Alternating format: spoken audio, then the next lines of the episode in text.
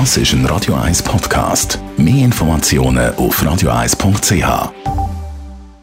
Präsentiert von der Alexander Keller AG. Suchen Sie den besten Zügelmann, müssen Sie zum Alexander Keller gehen. AlexanderKeller.ch Heute, exakt vor 30 Jahren, hat der letzte Trabi die Fabrik verlassen. Und heute gibt es so wahnsinnig viele Fans von Trabant. Es gibt auch einen Trabantenclub bei uns in der Schweiz. Und wir haben mit dem Präsident geredet und gefragt, völlig besorgt, gibt es denn überhaupt für die Trabis noch Ersatzteile?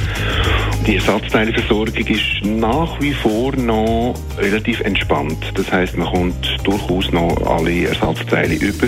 Bedingt natürlich auch, dass in der DDR natürlich sehr viel auf Vorrat angelegt worden ist.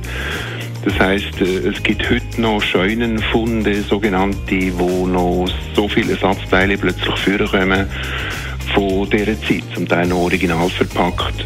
Es wird natürlich zunehmend schwieriger, noch gute Teile zu verwischen, aber wie gesagt, es ist noch entspannt. Ein Wahnsinnstag, der heutige 30. April, weil heute ist auch noch UNESCO-Welttag vom Jazz. Alle, die jetzt sagen, nein, mit Jazz kann ich so gar nichts anfangen, wir haben eine Annäherung versucht. Ich würde einfach vielleicht nicht quasi mit den schwierigsten Spielarten vom Jazz, die es natürlich gibt, einsteigen, sondern die wählen, wo der Zugang tatsächlich einfach ist, äh, wo vielleicht eine Nähe haben, auch zu Popmusik, zum Techno, äh, zum Hip-Hop vielleicht. Ich könnte mir vorstellen, dass beispielsweise für einen jungen Hörer heute, der einen Einstieg zum Jazz finden Sachen vom schwedischen Pianist Esbjörn Svensson oder dann natürlich immer gut Miles Davis äh, der Sporty Miles Davis, der ja am Popstar war, gleichzeitig aber ein Jazzmusiker war. Ich glaube, da kommen auch Leute, die jetzt äh, den Jazz fast ein bisschen ablehnen, äh, wie sie ihn vielleicht eben auch nicht kennen, kommen auf ihre Rechnung. Und ich sage ja, Wahnsinnstag, der heutige 30. April, weil in der Nacht auf morgen ist ja auch noch Walpurgisnacht, wo die Hexen ums Feuer tanzen, hat man das Gefühl, nein, nein, Hexen sind heutzutage modern.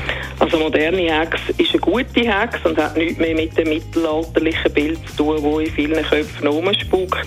Sie zeichnet sich eigentlich durch Selbstverantwortlichkeit und Selbstentwicklung aus und für ihre Verbundenheit mit und ihr Wissen über die Natur, über die Elemente und das Wissen, dass alles beseelt ist, Tiere, Pflanzen, Steine, also nichts ist eine tote Materie und wir sind alle ein Teil von dem Kosmos und von dem ganzen Kreis. Die Morgenshow auf Radio 1. Jeden Tag von 5 bis 10.